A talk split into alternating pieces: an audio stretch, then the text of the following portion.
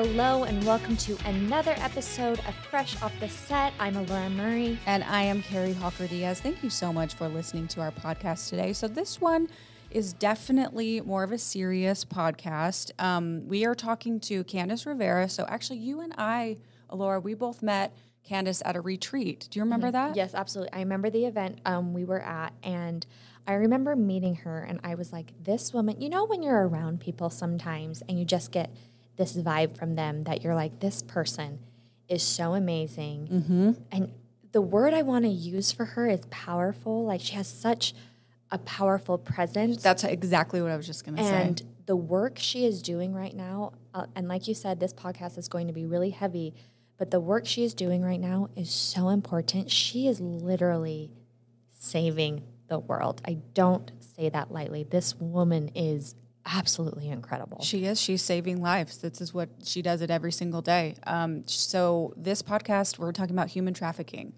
and it actually happens here. Can you believe that? In here in Utah, it happens quite frequently here. So Candace, she's the founder and CEO of Exitus. It's an anti-trafficking organization, and we talk about how prevalent human trafficking is in the world, even here how can happen, signs to watch for, and what you can do to help. Should we just give it a listen? Let's do it.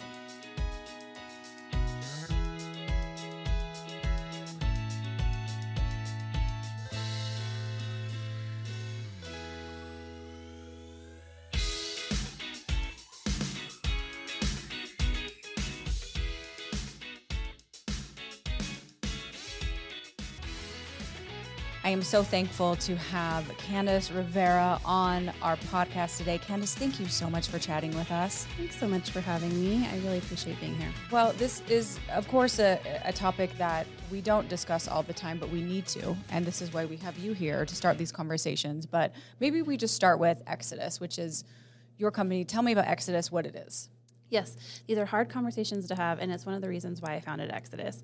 Um, as a person with a medical background, so I had started in nursing, I was helping a lot of organizations work in um, child exploitation, um, orphan crisis, orphan relief, and I was doing work internationally, um, pro bonoly, and working contractually with other organizations. There are massive gaps from a medical perspective that we were missing when we were working with exploitation and refugee care, and part of that was aftercare. Um, when we're working in, a lot of people will say trafficking. I use the term exploitation. So when you're working in exploitation, there are mass things that are missed. Uh, aftercare being the largest because aftercare is so big and so complex. And so when we talk about the trauma that needs to be associated with the exit of these individuals in these trafficking situations and these exploitation situations and lifestyles, it is incredibly um, monumental to their actual healing because we mm-hmm. cannot just take these individuals out of a situation and drop them off somewhere. We have to provide substantial aftercare resources. So Exitus was founded in the sense of how do we fill those gaps? We weren't doing a very good job before. And being an operator myself and working pro bono with these other companies, loved what we were doing, loved the organizational work we were doing, but we were just missing the mark barely. And that barely portion was that that gap of what happens next? Where do these people go next? And a lot of people didn't know and there was really no answers. And so myself and quite a few other operators said hey i bet we can fix this problem. I bet i bet we can start to create a, a solution. And so we um, came up with the Exitus model and the concept of implementing in these trafficking communities for long-term periods of time for a year at a minimum utilizing our skill sets. Um, our operators our founders they're not all of these you know, Navy SEAL, Rambo style, you know, weird superhero Things gear. that you see in the movies. Yeah, Yeah. those type of operators. Um, a lot of them are clinicians, physicians, therapists, uh, mentors, social workers. Um, in fact, in our most recent sting operation, one of our girls goes, "No one's going to believe this. I wasn't rushed by a bunch of cops. I was rushed by a bunch of social workers." and it was kind of entertaining because that's the concept of Exitus: is you're coming in this model of healing, holistic healing, and that's what these survivors need: is they need healing. Once they're healed, they're able to actually testify, give witness testimony, and prosecute their traffickers as well. So Exitus stems from the idea of being in the trafficking community, providing exit, and then an exit strategy and plan for these individuals to actually have true healing, which is very long term. So they need housing for at a minimum eight to 10 months. We typically like a year. And then after that, job skills, education, ongoing support through many, many avenues, which is why we have such a large partner base. Oh, thank goodness that that resource is available and for everything you were doing because you don't you don't really think about that. You think, okay, let's get them out of there, but what next? You know, and they need that long healing. Um, what is human trafficking and what happens to someone if they are trafficked? Yes, I love this question because I think we have a mass misconcept across the nation of what trafficking is. Uh, human trafficking is a legal term we created for the legal system. It's actually very broken down exploitation of a vulnerable population. There is vulnerability there. People who exploit those people see that vulnerability and they exploit it to the mass means by monetary, by force or coercion. And so that's what we see in human trafficking. Uh, when you think of vulnerable individuals, single mothers who are job to job, low skill sets, um, possibly these teenage moms foster care children are, are low socioeconomic areas, minority individuals, uh, individuals who maybe have substance abuse prior to their trafficking experiences, um, individuals who have low self-esteem. Maybe they've been have uh, they have generational trauma in their family by abuse prior to. Uh, predators prey on the low self-esteem model uh, which looks like, and I, and I know we're going to get into this a little bit later, how they come across in the grooming portion of that. Mm-hmm. Um, we love low self esteem if we're a predator. That allows us to groom and mold you into what we want to mold you into. And me, you are very easily. Um, you're easily able to sell that person when they're molded into what you want them to be, and that's called grooming. And so that's where our, these victims and these we like to call survivors come from, and that's typically where a trafficker loves to prey. And so we talk about trafficking, it's exploitation of a vulnerable population. Okay, okay. Now, how did you get started in the anti human trafficking efforts? And you spoke with that a little bit, but let's dive into that a little more. Yes. Um, actually, personal story, and I love to share the personal side. I think people come to me all the time for stats and statistics and want the hard proof, but I do have this very personal connection. And I was helping from a medical perspective um, a team, and I actually was writing for an organization. I, um, I love writing. If you follow me, you see oftentimes I write about my experiences in the trafficking world. And I was writing to be compelling for her. She needed more medical individuals to help. She wasn't finding anyone to help on a particular case. And I was like, oh, hey, I have a substantial nursing background. I'd be happy to help. And so I went and I experienced what I, I, I didn't know what trafficking was. This is years ago. I didn't really understand it. And I didn't know that these individuals could still have families because I thought what Hollywood shows you, you know, they're they're taken or it's there's no one around or everyone was murdered in some crazy, you know, takedown by a cartel. Right. And uh, which is really what I thought. And so I came and I had a young girl who was 14 at the time, and she had been sold when she was a baby. So her backstory was mom was 19 in an Eastern European country, making a dollar, two dollars an hour, and she was unwed and she came to a hospital because baby had visual impairments. This hospital was a trafficking hospital. This is very common in Eastern Europe and other places around the world. And what these physicians will do will tell mom, hey, you can't take care of this baby, we will. Typically, they'll either pay mom or they'll just say, Mom, you can keep watching and we'll send stories. So they send fake pictures and fake stories. She thinks this is a great thing. Absolutely. She thinks someone's going to take care of her baby because she can't. Mm-hmm. She makes a dollar, you know, an hour, if that at best. She can't take care of this baby and she loves her child. So yes, she's trusting this hospital to take care of this baby. So she gave baby to hospital. Hospital then sold it to the traffickers they partner with, and she happened to find baby on an online ad. Years later, she realized it was her daughter. Um, and, and when I say baby, it was a toddler at the time, so she easily could see it was her daughter on these ads. Went looking for her. And that's when we actually picked up those ads, the particular team I was with, and I was brought on as medical support. We were actually leaving that area, and as we were leaving, uh, an older woman came with a toy in hand um, and gave it to her. I had no idea what what this situation looked like. Again, I was very much nuanced as a baby in the field, and um, she said, "This was my granddaughter." She said her mom was murdered trying to find her should take her far, far away. And from that moment, I knew, and I always get emotional telling this story because sure. for me, it's one of those moments very pivotal in my life where I say, I get to meet her mom one day, and I get to tell her I saw her daughter like I would want my own children to be seen. And so I knew I will do this work the rest of my life because there are plenty of other children and people who are dying to be seen, and someone fought for them at one point in time, mm-hmm. and or maybe no one did, and they deserve someone too. They deserve to be seen. They need to be seen. And so for me, Exitus is very personal because um, I saw. Once you see, you can't unsee. And so, along with other people who were in the work with me, in the trenches with me at the time, and who have come along since, um, we have seen those things and we can't unsee them. And so, we want to show the rest of the world what those true things are and how they can't unsee them and what they can do about them.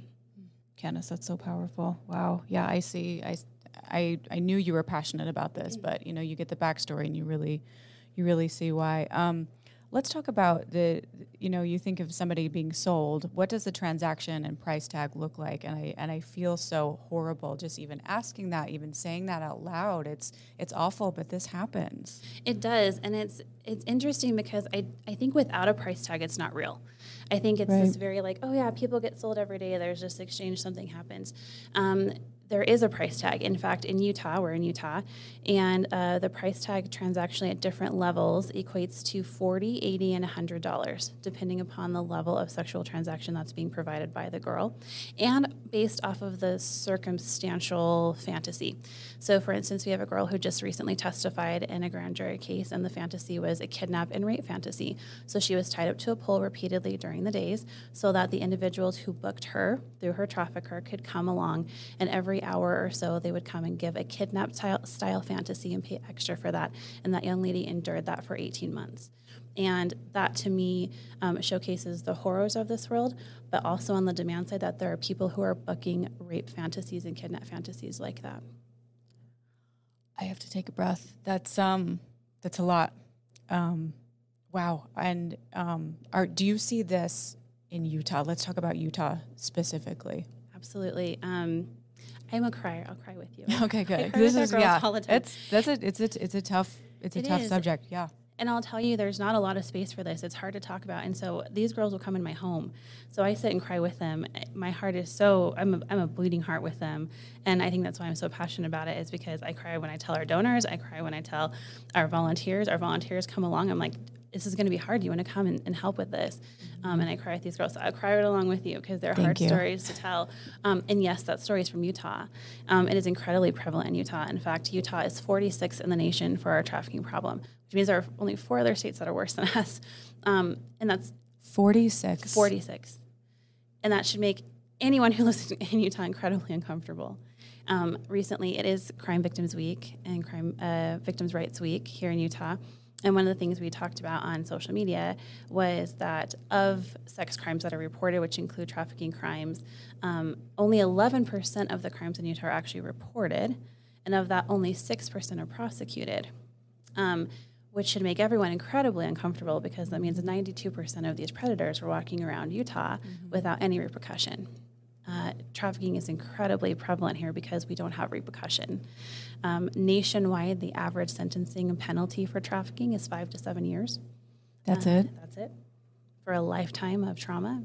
Um, the average girl is violated 16 times a day. So think of violations 16 times a day, what that looks like over the course of a week or six months, six years. In six years, I mean, these girls can be trafficked for years, decades at a time. Um, and their perpetrators are only getting five to seven years. Wow. Wow. Um, are there signs, like if we're out and about in the public, are there signs and things that we as human beings can look for to help? And what do we do at that point? Yes. Um, I love the See Something, Say Something campaign. A lot of individuals have been helped through if you see something, say something.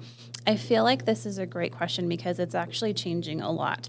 Um, the perception of what a trafficked individual is is really important. We used to think it was just a small child tied up in a basement somewhere, and, and how do you how do you recognize that? How do you see that? But really, trafficking is a vast array of different uh, modes and styles. That includes labor trafficking, indentured servitude, obviously our sex acts, and then we also have organ trafficking. Labor trafficking is one where um, individuals, and this happens quite a bit, especially right now. I was just with John Walsh and we were talking about what's happening across our border. There's a lot of labor trafficking happening where uh, individuals are brought with hopes and dreams of possibly sending money home, getting a green card. Um, this is a very real problem. It is not political, it is a human problem. And they are forced to work in either uh, meat factories, laundry shops, restaurants. Sometimes they're your waiters. Their passports are held. Sometimes it's massage parlors. Passports are held, IDs are held, and they're forced to work. They're typically paid just enough to live, but not enough to get out of those circumstances. It falls along that lines of indentured servitude and labor trafficking. Many uh, many companies have been accused of that, and I think that our government is tracking, uh, you know, hyping down on that recently with labor trafficking, and hopefully uh, creating a dent in that. when we only look at child sex trafficking, we miss a lot of that. That's 90% of our human trafficking is labor, um, labor and other styles of indentured servitude. Um, but real clear signs, easy to easy to spot in individuals when they're not speaking for themselves. Uh, girls who appear to be groomed in the sense of there's someone leading them around. It can be a male or a female. Um, they are never out in public, very isolated no idea where their money is coming from. We have a particular girl right now that we're working with, and everything is provided for by her trafficker. She's terrified to leave to leave them because they provide her apartment. She has a small child. They provide all of her transportation. They even were the ones providing for her food and her medical care and picking up her prescriptions. That isolation of providing everything for them makes it terrifying to leave an exploitation situation. Okay, so if you're, you know, you may not be seeing them because they're kept at home and they're kept kind of away from the public. And if you are seeing them in public, they're not speaking for themselves, probably following someone. Okay, so those are those are good things to to look out for. If if we sense something, if we feel something's off that we need to maybe call some what would we do at that point to try to help? Yes, there is a little bit of contradiction right now. Um, and so, just to address that, a lot of people want to call the National Human Trafficking Hotline. Um, that was uh, run through Polaris. It is run through Polaris and is sponsored by DHS. So Homeland Security does all of the tip lining. It does come through the FBI into um, Homeland Security. You can also contact any nonprofit in the coalition. So any anti-trafficking nonprofit can be contacted through social media or through their website. You can contact us, uh, joinexitus.org. You can do that through social media, and they are connected to the National Human Trafficking Hotline and that National Human Trafficking Hotline will then connect to any tip line. So they are trying to create a national coalition so that you can do the See Something, Say Something campaign, and it all joins. It's currently right in the middle of being of being uh, manipulated to what that coalition looks like, um, and so there's a little bit of um, buffering into who's going to be handling those calls. That tip line is coming into Homeland Security and DHS through Polaris. Okay, it almost makes me want to just have that ready right in my phone. You know, to I think we all should, right? If we see something that we're nervous about just to be able to to help have that ready to be able to call or look up website. Um, a lot of this you think of like strangers doing this to somebody. That's not necessarily true. No it is not. Um, a majority of the girls who are being trafficked are trafficked by someone they know and in fact, it's typically a person of authority, like a spouse or possibly an adult family member. So our younger our younger individuals in the uh, high teenage range could be an uncle, an aunt, a parent. Um, and then we have many women who were married to their traffickers and or were in a long-term relationship. And so the the chances of being picked up by a, tra- a stranger actually are outweighed by these individuals by someone they know. Our younger generations are typically creating relationships online through mobile apps and through apps that they use with all of their friends. We see our college age uh, demographic are meeting people online through dating apps and through other social media style apps and platforms. So they create these online relationships with them. It's someone they quote unquote know, meet that person, and unfortunately are groomed into a trafficking situation. Wow. You, I just would never think that it's you know somebody like within your family or somebody that you know. Um, what what should we look out for as individuals and talk about the grooming process and and and you know signs for ourselves. Yeah, I love this. I love this discussion because many women, especially now, are finding themselves in relationships that can be going that direction of abuse um, that comes through grooming styles. Uh, grooming starts out as uh, there's a couple of different uh, different types of groomers. One of my favorite is we like to call them the Romeo pimp, and that is it's what's well known in law enforcement as well. And it's my favorite to talk about because it's the most the, the one we see the most often. It's most common, and that is that that man that becomes your boyfriend, and he just is that he, maybe you maybe you were the ugly duckling in school or sometimes you have low self-esteem because you're just not as pretty as your best friend and that's what you think about yourself. And lo and behold this romeo pimp comes along and he just thinks you are the dazzling diamond you are beautiful and he tells you everything you want to hear. You are amazing you are smart you are brilliant. One thing leads to another and he says let me i bought you this and i bought you this and and he is loving to you. He is very much loving to you. He romeo and romanticizes your relationship until he starts asking for things. He says but i love you I'm short on our phone bill. Our friend said if you will do this particular sexual act, he'll give us $20 so I can pay for my cell phone bill. And then that comes into the next portion and then the next portion. And before you know it, this is the cycle of how now your boyfriend is selling you to friend after friend after friend um, to pay for whatever is needed, that monetary exchange. And he's now groomed you. And it's incredibly hard to leave him because you love him. He has given you worth when no one else was giving you worth. And so, what I love to tell our young women, what I love to tell single women, because I'm also a single woman, is to know your worth well beyond someone who comes along and tells you what that is. Um, our Romeo pimps are so common, and many of our young ladies will say, But he loved me, but he told me it was for my best interest. And, and that is one of our largest styles of grooming in the United States right now is through that relationship of finding value and worth in someone and then manipulating that and monetizing that.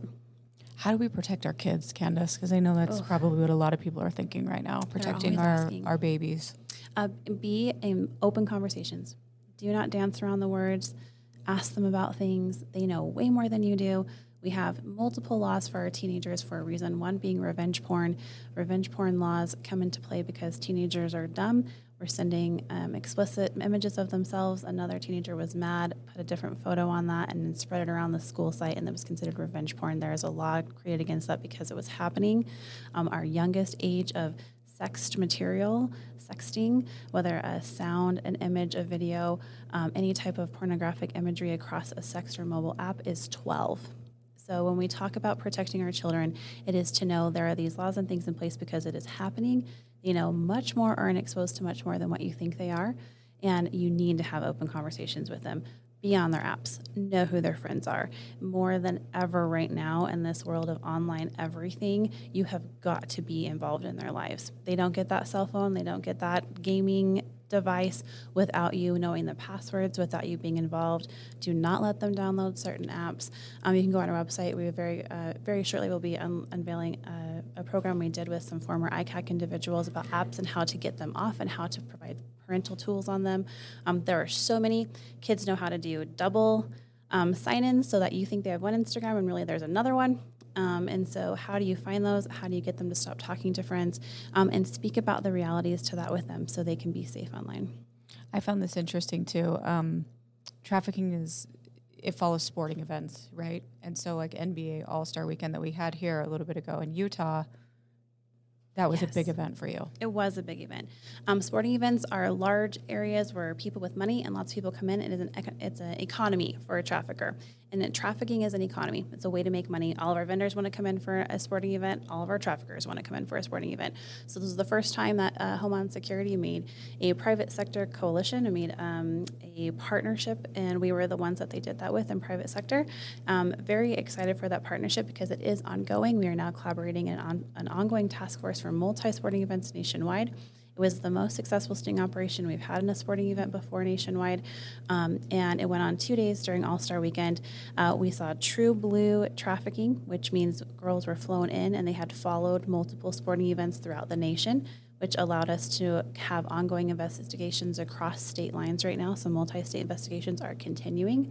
And then we had regular trafficking that was just ongoing in Utah, that even if it wasn't a sporting event, we still would have probably seen these girls. And so we had two demographics of trafficked individuals the wonderful thing about this private sector partnership with Homeland Security and law enforcement at the federal and local level is that we can continue to take care of these girls so they have an aftercare situation which allows for better prosecution, for better witness testimony, credible witnesses, and for the care of the victim themselves. Now, if you, I, I know you have a lot of people on your team, but I'm sure that you can always use more resources, items. I know that girls, women need. What what can we do at home? If we're thinking we want to be a part of making a difference and actually helping and being you know involved. Gosh nothing is too small. We we encounter girls all week long. Every week, I get a new girl and and coming into our safe house and needing something. We need everything from canned goods to uh, our girls need yoga pants. We give out hygiene kits every single week in our outreach teams. Yoga pants, sports bras, hygiene items, makeup, clothes. Those are the tangible items. Our safe house needs furnishings. We are continuing to build another safe house. Um, donor funds are needed to finish that safe house for these girls. What happens when we have sting operations and pull all these girls out and they're successful? They need a place to sleep. So we have to have a safe house for them, everything from bedding to um, having breakfast in the morning, uh, therapy, anyone who's a therapist, modalities from equine therapy to yoga to sound bathing. We do have support groups for survivors every week, and we love survivor activities. We love companies that come along and provide activities for survivors to go and do and be a person without all of the baggage for the day and experiences experienced life. They've experienced Disney on Ice. They've done racing at a racetrack. They've done equine. They've done pottery. Um, so many great companies have come along and provided survivor days. It's been so wonderful. And of course, we always need donors and great individuals who want to bring awareness to us um, and help with marketing campaigns to creating fun runs. There is there is a space for you anywhere in this problem. There are so many ways that we can help. And what if we as an individuals want to be part of your team or a volunteer, you know, can we do that too? You absolutely can. We have opportunities for mentorships. We love having chaperones and mentors for all of our girls. Every girl is assigned a mentor. So if you are a strong female and want to be a part of that, that is a wonderful volunteer space. I know you and I have talked about that mm-hmm. and coming in alongside uh, mentoring our girls. For instance, we have a girl who's going to court today and she just needs someone to sit by her and hold her hand while she goes um, and testifies against her perpetrator. Um, and then also volunteer opportunities from everywhere across the board are available. You can go on our website, send in an email, and we will tell you what's available. We don't even post them because there are so many opportunities because we want to know what you would like to do. And Candace, you see the girls, and, and, by the way, does this happen to men and women, boys and girls? It does. It does. We more often see women than we see men. We do occasionally get men. We just have a heavy load of girls right now. So I often will see girls. Okay. Okay. Now you see these victims kind of before and after and through the process. How are you seeing their lives changed uh, other than just being out of their out of their situation? I just recently, so we partner with several other organizations as well. I believe I'm very much collaborating with Wide Nets versus One Deep Hole. And a, a great uh, picture of this is we had one girl who came out of a trafficking situation where both her and her daughter were trafficked violently by her husband, by a father. And um, now we're two years past. Um, both of them have gotten scholarships for school. Um, and so they are actually going to school. Um, they both are in their own safe housing situations. Um, they just recently were given their scholarships by a partner uh, organization and found out this week um, they both now can. One of the mother is raising three other small children. The other young lady will be going to school and starting her career in um, being an esthetician. Um, but the one thing both of them said is we actually get to live our own life and we feel finally free. And um, to have an individual tell you that they finally feel like they can live their own life and they've never had that option before until you saw them is quite powerful. Yeah. You are uh, a true superhero in our community and beyond, Candace. Uh, thank you for speaking so openly with us. And I, if you're listening to this and you want to be a part of of helping, there are so many ways to do that. And this just spoke to me and I know you and I will eventually figure out what that looks like for me in in, in being part of helping these victims. But if if we are sitting at home right now thinking, I have items to donate, my time, I want to be there for somebody, what's what's the best place to go? You can reach out to us on social media at Join Exitus on our Instagram page or Facebook. Um, and then also just our website, joinexitus.org. Uh, we have an informational email that you can get there. Um, this is also one of the lines that our victims and survivors also contact and those who suspect of trafficking as well. So we have people that are monitoring those emails constantly. So whether you're on the end of, I feel like I may have someone that's in a difficult situation, to I have something I'd like to donate, um, email that same email and someone is monitoring that daily. Okay, will you tell us one more time what that is? Absolutely. Joinexitus.org and there is an informational link email and you just click on that link and it'll open up right to an email for you. Okay, amazing. You're a phenomenal human being. Thank you for all that you are doing to help these victims and we hope to have you back. Thank you for being on the podcast today, Candace. It was really great to talk with you you so much for having me and having hard conversations. I yeah. really appreciate it. Very this important is what changes the world. Yeah, very important to do. And thank you at home for listening to another episode of Fresh Off the Set. Please rate, review, and subscribe, and we will see you next week.